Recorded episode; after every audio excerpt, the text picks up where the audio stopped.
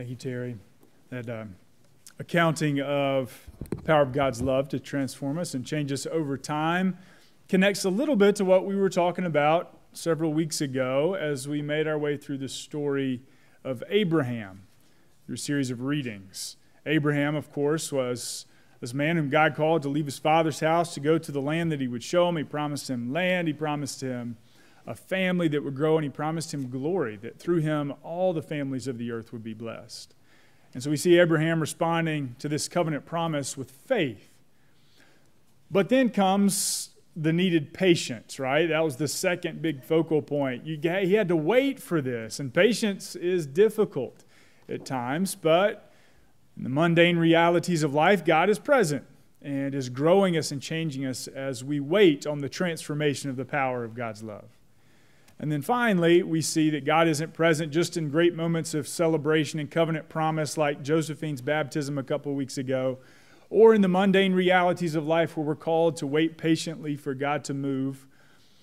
But God's also present in those moments of great crises that we face the difficulties, the challenges, the moments of fear and suffering and confusion where we don't know why.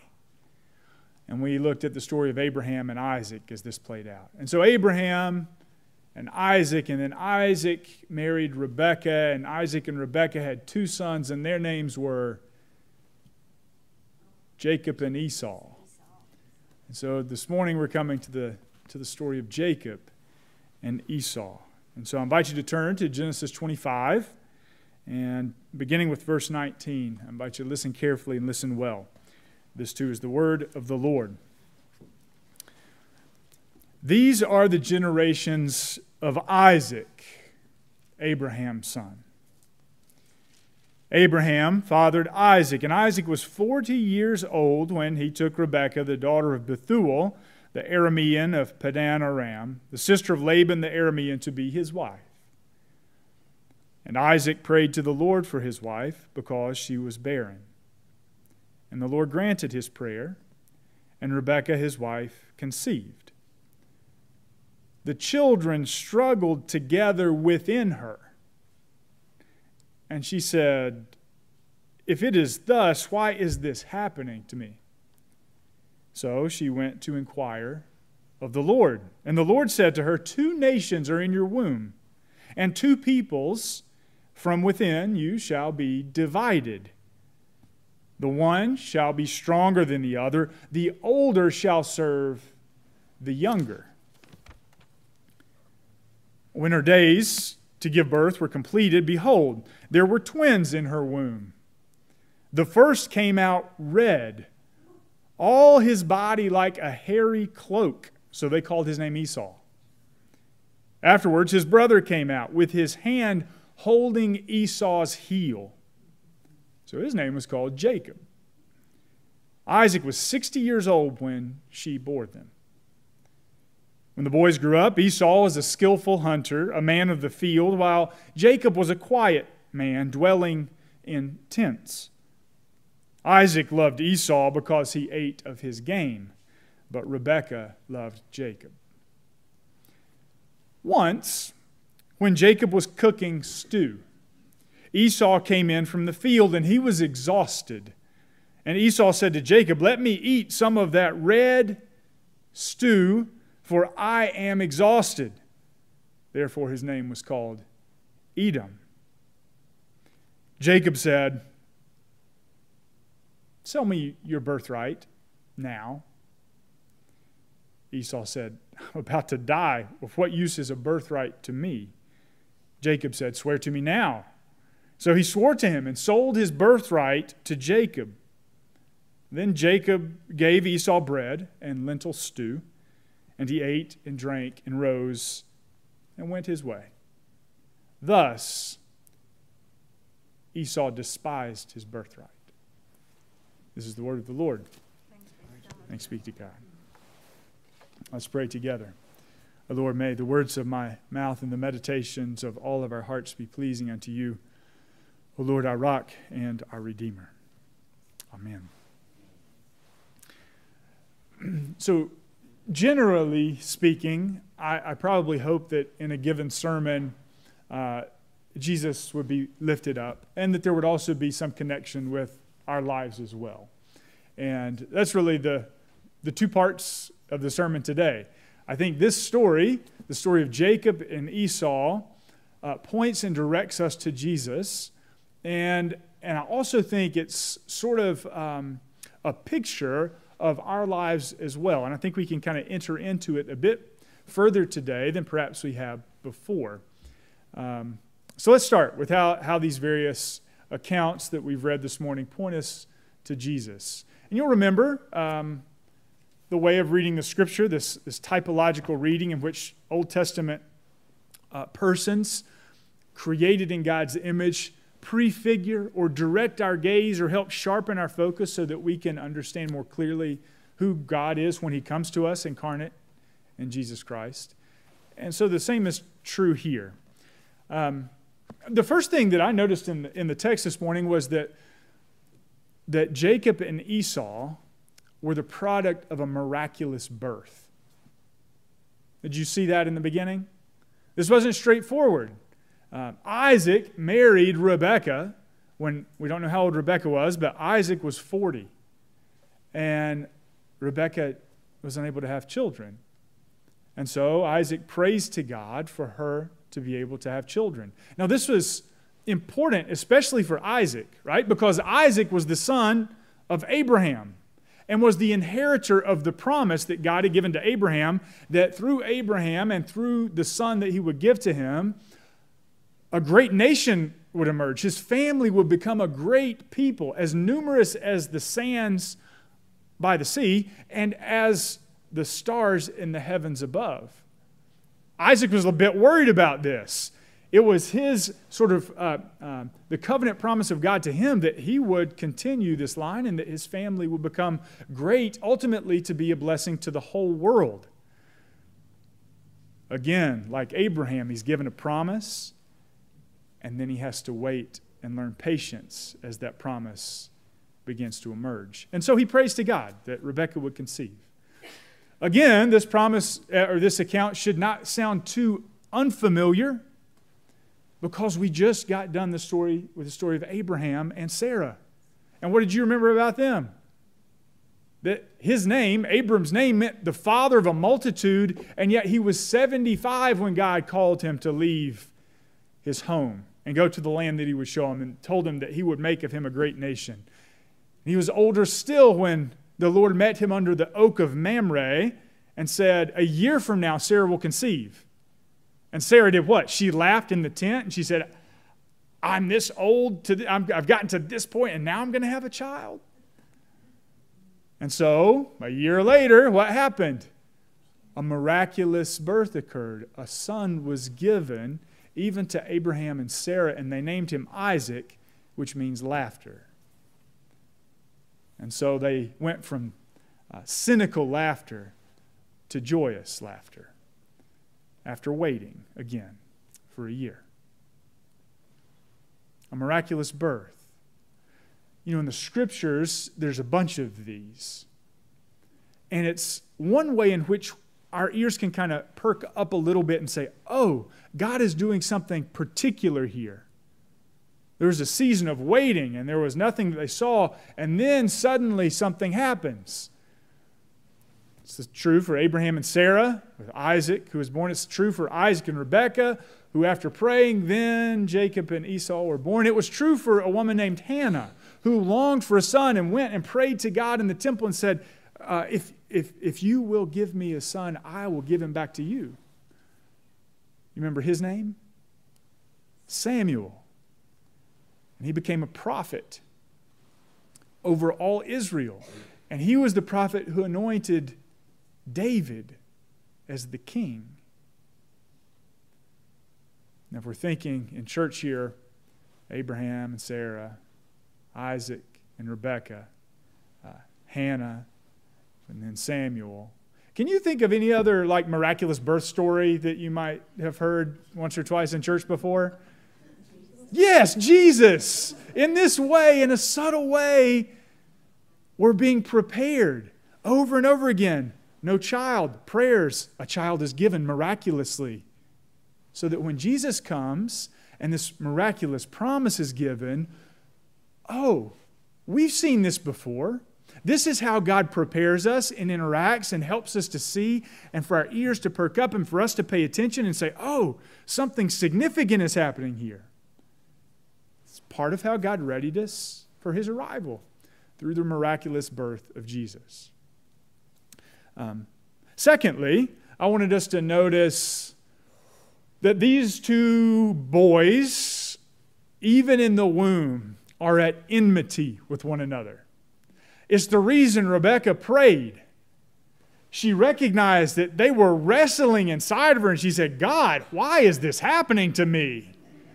I mean, you, yeah, you know.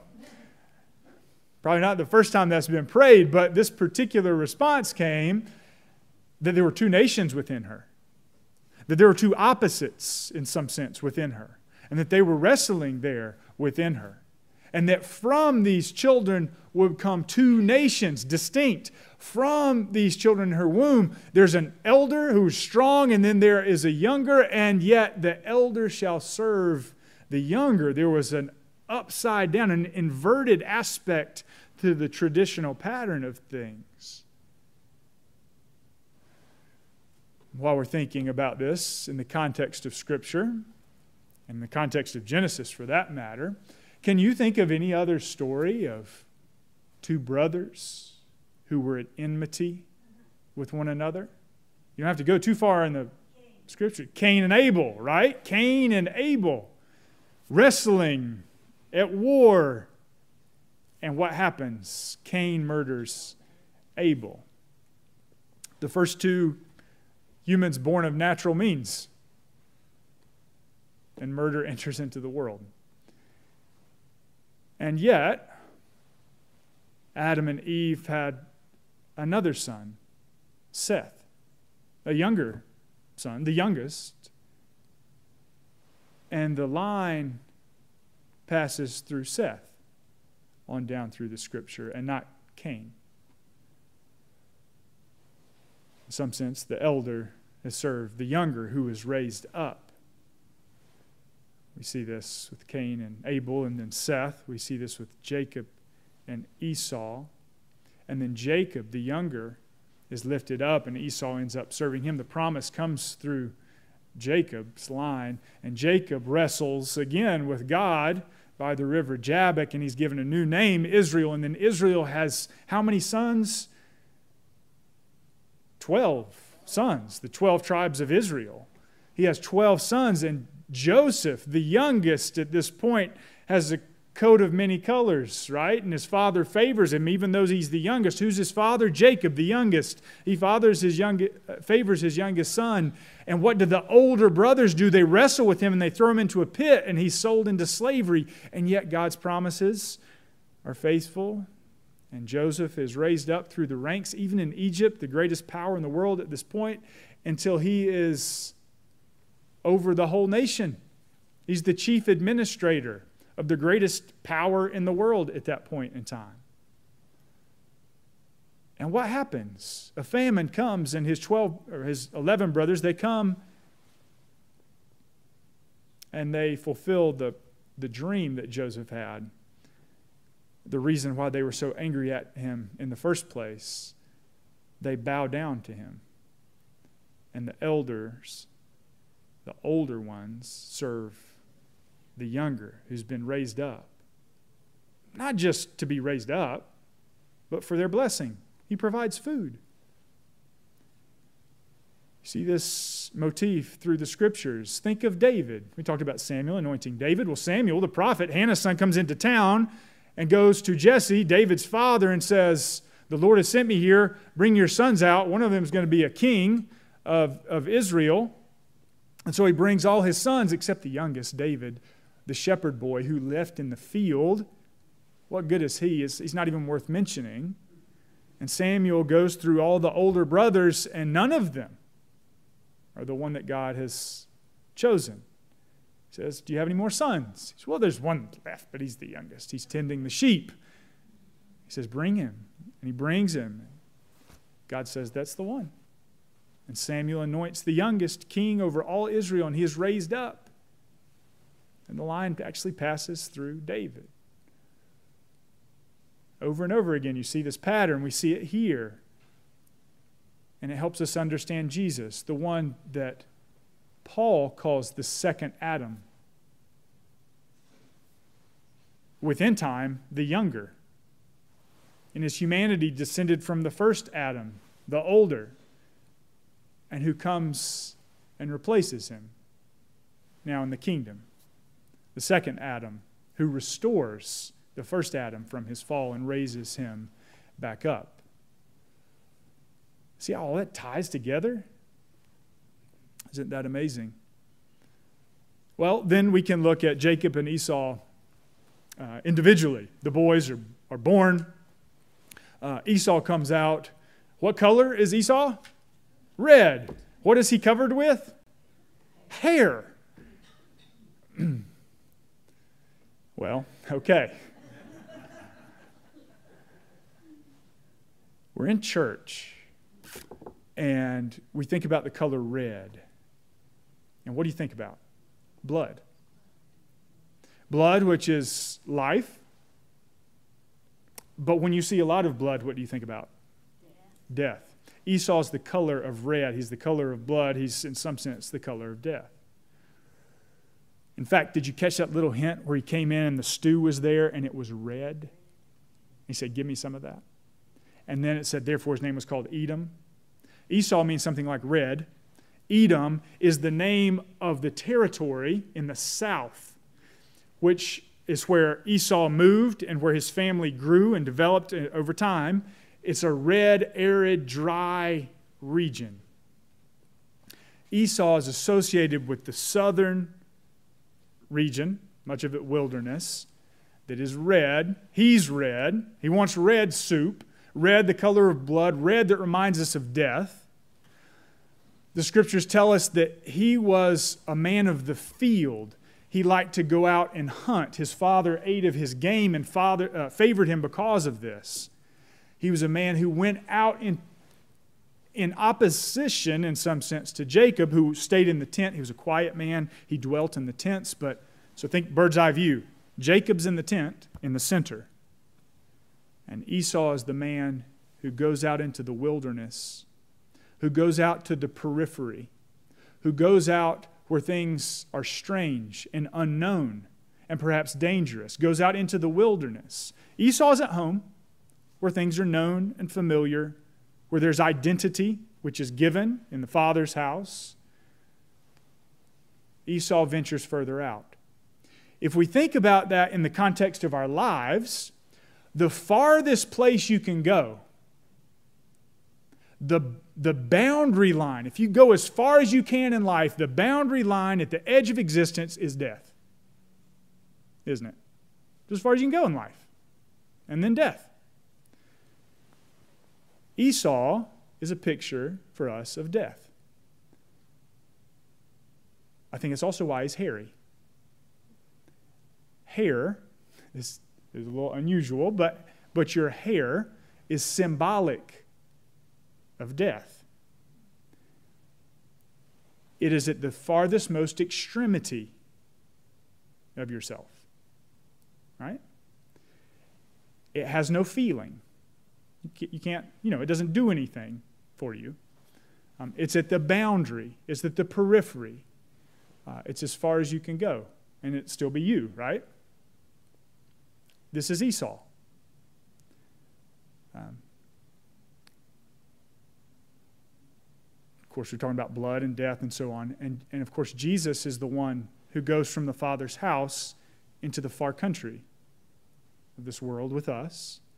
And he goes all the way to the edge, all the way to the boundary of this life, to the, far, to the greatest extremity, even into death, which looks like blood, which is like hair. All these symbolic resonances kind of pile up one the. So Jesus, in some sense, fulfills Esau. Jesus is the full, he gathers up who Esau is, but also completes it in a way. Um, Jacob is at home. Bird's eye view again. He's in the place that is familiar, the place where there is structure. He's at the center of things, he's at the house and the home. He's a quiet man. Uh, he's the younger. But Jacob is also classified and spoken of as a trickster, isn't he? Comes out grabbing the heel. That's what Jacob means. Heel grabber. How would you like to be named heel grabber your whole life? Right? A heel grabber. Come here. So he's the heel grabber, but he tricks Esau out of his birthright. Esau's the eldest. He's supposed to inherit the name, the lineage, responsibility. Remember, Abraham was not just there with him and Sarah and then Isaac. It was an enormous people. He brought people with him from the north, and those grew over time as he worshiped and set up pillars and evangelized people and told them about God. There was a great people gathered. And Isaac then stepped into this position uh, as the head of the household, as the, as the place uh, which gave identity to all these people. And it was his home at the center of all of this. And now um, Esau is the one in line, but Jacob tricks him out of his birthright. He promises it, he swears it to him, and gives it to him. Again, at the end of his life, remember, uh, Jacob tricks Isaac now out of the final blessing on his deathbed that was traditional for the father to give to the son. He comes in and he gives him some wild game, which is what Esau gave him. He, he offers something, and then he covers his arms with what? Yeah, with wool. Esau was one hairy guy, right? And he tricks his father into thinking it's Esau. And he says, so, so Jacob, his whole opening part of the story of his life, he's a trickster. How, how can Jesus fulfill the trickster? How is that? We usually think of that in negative terms, right? But I quoted this um, line at Easter. Uh, John Chrysostom, in his Easter homily, lifted up a major motif of Christ's death uh, and resurrection. Uh, and, and it says, basically, it's saying that in some sense, Jesus tricked the devil. Chrysostom said, uh, Death took a body and discovered God. There's something, there's something hidden there. Took a body, a human body, that's not supposed to be God, and discovered God. Um, that Satan uh, brought Jesus into death, into Hades, and then life swallowed up death because death couldn't contain him. So Jesus is like the true trickster, right? The, the, the ultimate trick, which is not false, which is true. He swallows up death in victory. Um, uh, he brings life to the world through self giving love. That's not the way in which the devil is used to thinking. It's the true way. But in this, this is the devil's blind spot, right? The selfishness versus self giving love. And so Jesus fulfills Jacob. Indeed, Jesus fulfills all opposites. He joins divinity with humanity, he joins uh, and brings together and resolves holiness and sin. Scriptures tell us that Jesus, who is holy, became sin for us so that we might know and be uh, and receive God's righteousness. So Jesus is bringing all these opposites together. Jacob at the center of identity, Esau at the far fringe of death. He brings these back together. Uh, by going into death in the far country, he welcomes us back into the Father's house. In my Father's house, there are many mansions. Right? So Jesus is doing all these things, but these early stories, this story of Jacob and Esau, is bringing together themes that point us to Christ. Um, but let's look just for a second at that little story that was included here. How when Esau was out in the wilderness hunting, he was in the field, uh, he comes home, he's not been successful, He's very hungry. He's starving, in fact. And he comes and here's Jacob He's got some stew. He's got his bowl of soup. And Esau comes in and says, Give me something to eat. And Jacob, the trickster, says, Sell me your birthright. Give me, give me your birthright now, right now. Swear it. And they'll give you the suit. And so Esau, in that moment of hunger, he says, "What? I'm about to die. What good is my birthright to me if I'm dead? Give me the food. And so he takes it and he eats it, and he gives his birthright to Jacob, which in one sense is also an abandonment of his responsibility and his duty. Is a great and, and, um, uh, and glorious thing to be the head of the household, but it was also one weighted by responsibility and duty to other people to serve them and care for them. Esau abandons that for a bit of soup. What this is, is another accounting of the fall. Um, right? Adam and Eve are given the responsibility of the garden. They're given headship over it. They're responsible for all of it. They have a glorious position in it to, to image God within the creation, certainly, but then also to be stewards of that space. And then the devil comes, the trickster. I said, Did God really say? Here, eat of the fruit of this tree. You have the knowledge of good and evil. You will be like God. Here, eat of it. And Eve sees the food. She's tempted by food, just like Esau. Sees the food, notices that it is a delight to the eyes and is good for food, and she takes it and eats it. And so sins. Esau, he's hungry. He comes, he sees food. It's a delight to the eyes, certainly to the senses. He gives up his responsibility, he abandons his duty, he throws glory aside for a bit of food. Remember, we also connected this to Jesus in the wilderness, where, like Esau, he goes out into the place marked by death, right? And he's tempted there by the devil who comes to him and again tempts him with food. It's a very basic illustration because it, it's like, how many times a day do you eat? I mean, most of us are fortunate enough that we have enough and that we eat three meals and probably some snacks, right? We, we're familiar with this. You can think through your Christian life in terms of food and your desire for it. And so he's tempted, but he does not give in like Esau. He does not abandon the responsibility he has as Savior of the world. He does not bow down to the devil, but walks faithfully the way of the cross, even to death, for our salvation. He doesn't set it aside like Esau does. Now, in all of this, we can see Christ fulfilling these early motifs, these threads as they're coming together. But this is also a pretty good picture of, of you. Uh, as a Christian, you are the product of a miraculous birth.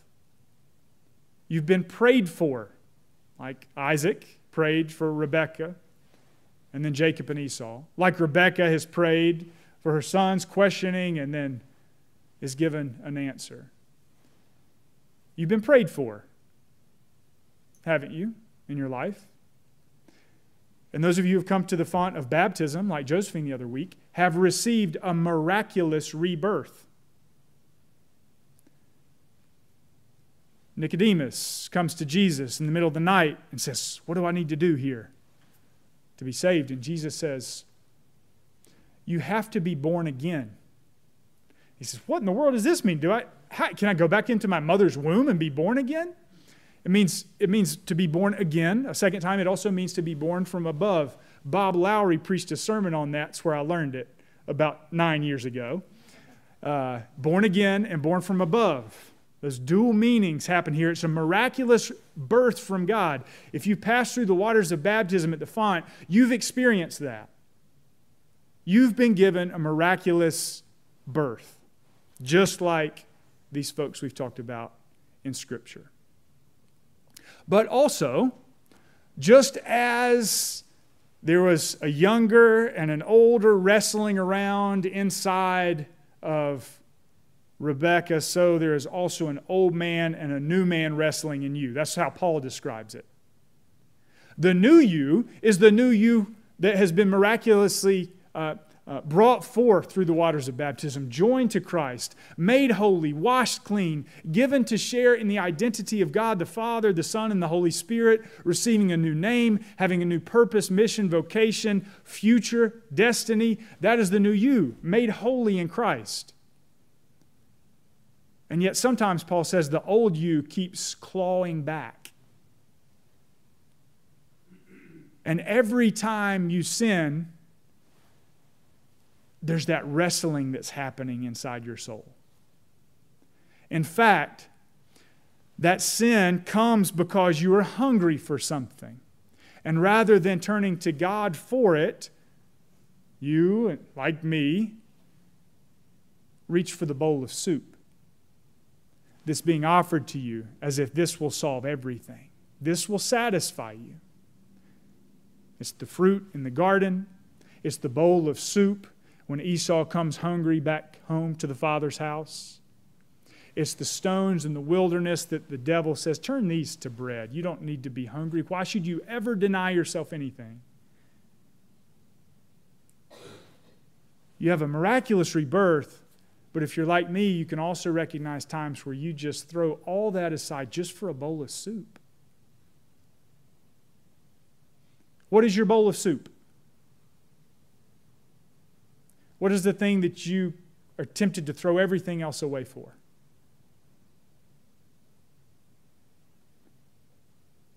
It helps to know what that bowl of soup is because as soon as you name it, it doesn't just have implicit and unacknowledged power over you. You can recognize it as something separate from yourself. You can recognize yourself as separate, separate from it. You can name your desire as its own thing, and you can step back for a moment and say, Is this actually going to get me where I really ought to be and need to be and am called to be? This story is you. Now, one step back. We talked about Abraham as the man of faith, given covenant promises like baptism. Abraham, who has to wait patiently for all this to, to come about and come into being. That patient waiting we named in the middle of the story for him. And at the moment of crisis, we saw when he's called to sacrifice Isaac there, that even then Jesus stands in. In our story, miraculous rebirth, but you might describe temptation itself as the moments of crisis that flash up in the middle. Sometimes we're successful, sometimes we're not. This is why we look to Jesus Christ, who has stood in for us too, not just Isaac. Even in the face of death, going to the extreme like Esau and emerging victorious out of death, but also in the face of sin and temptation. It is by his victory that we are made holy and clean and that we have victory. We're in the process of receiving that in its fullness and that's why now the third step for us really is patient endurance. So it's a slightly different order for us than what we looked at with Abraham. Abraham had faith in the miraculous promise, waited patiently in the moment of crisis, Jesus intercedes. And for us, we're given a, a promise and we're called to struggle in the crises that occur, looking to Jesus and wait patiently for the great fulfillment of that. In these stories of the scripture, you can find the Lord Jesus in every single one of them, but you can find you as well. You can learn how to live your life as God's calling you to. It's worth wrestling with. In the name of the Father, and the Son, and the Holy Spirit. Amen.